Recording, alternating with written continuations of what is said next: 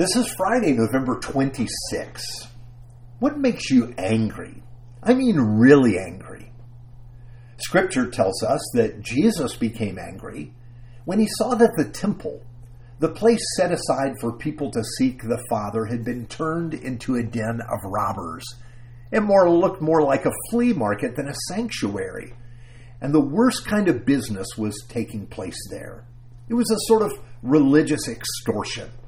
All the while, the name of the Lord was being scandalized, and Jesus became angry enough that he fashioned a whip and he cleared the area of the money changers. As the book of Jonah ends, we find the prophet Jonah hopping mad, not just a little irritated.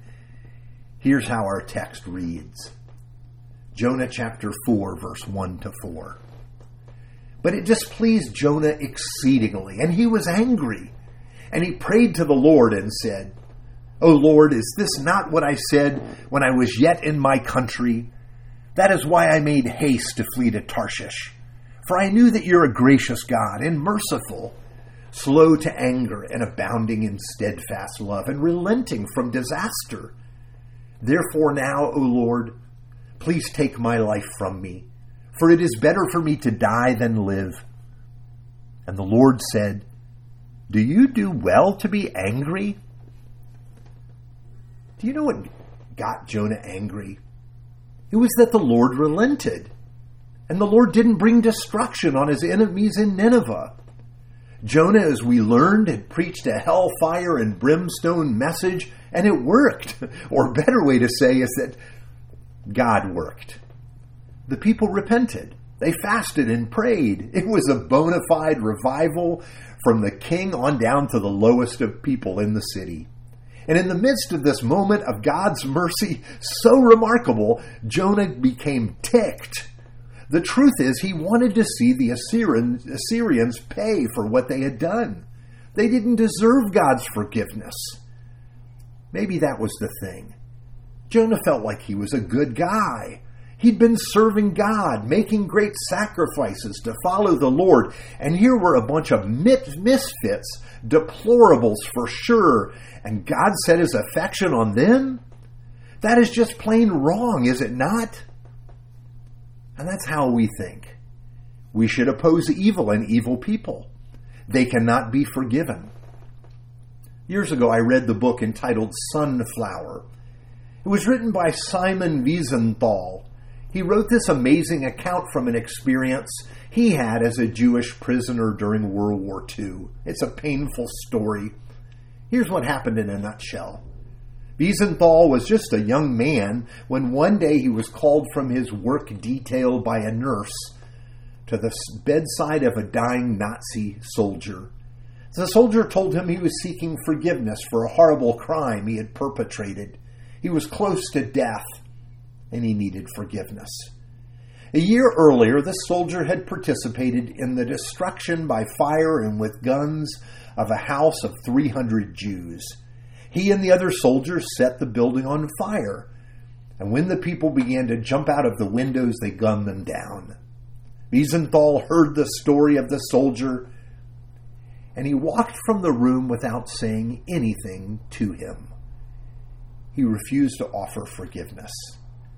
Later, Wiesenthal asked various people to consider whether he should have forgiven the extended forgiveness to the man. Some said it's what he should have done. Yes, he should have been forgiven. Others said it should be refused because to give forgiveness would dishonor the victims and minimize the actions of the soldiers.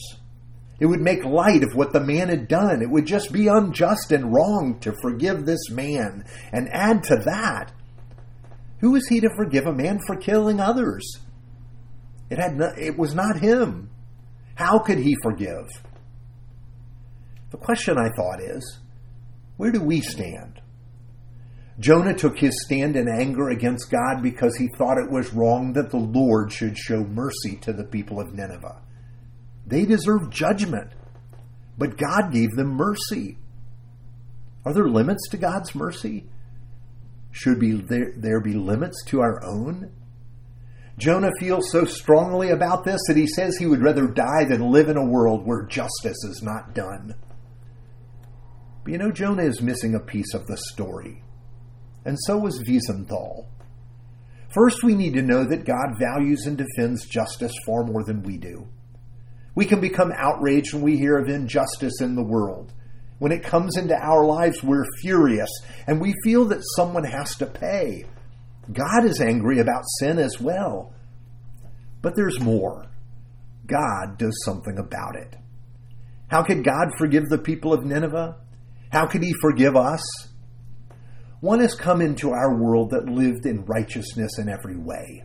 It was He, the Lord Jesus, who settled the issue of justice in His blood by His death on the cross. It is His death that settles the score and actually provides a forgiveness that settles the justice, satisfies the justice of God. That doesn't settle human justice. There still need, need to be courtrooms and criminals that need to be punished. But with God, our sins can be forgiven because of what Jesus did. The point from the book of Jonah is that God gave a mercy and forgiveness that was scandalous to Jonah. To Jonah, was just plain wrong. No doubt Jonah had been raised with a hair trigger sense of the justice of God. God is holy, He cannot accept any sin. It is abhorrent and opposed to the way God created our world. It's true. In this case, God seems in the wrong to Jonah. But now, with the missing piece of the puzzle, with Jesus, the ways of God come into focus. None of us can stand before God on our own. Each of us needs grace. But Jesus has accomplished justice for us and all that come to him by faith, bringing us life and forgiveness and peace with God. Now, there may be those that God has forgiven that offend your sense of justice, but it is one, it has been the forgiveness that God has given. I pray that as we learn from the story of Jonah, that our sense of God's mercy will also grow. And we'll look at our neighbors and our city with the kind of mercy and love with which God has looked upon us. Let's pray. Cause us, O Lord, to love mercy, to love your mercy.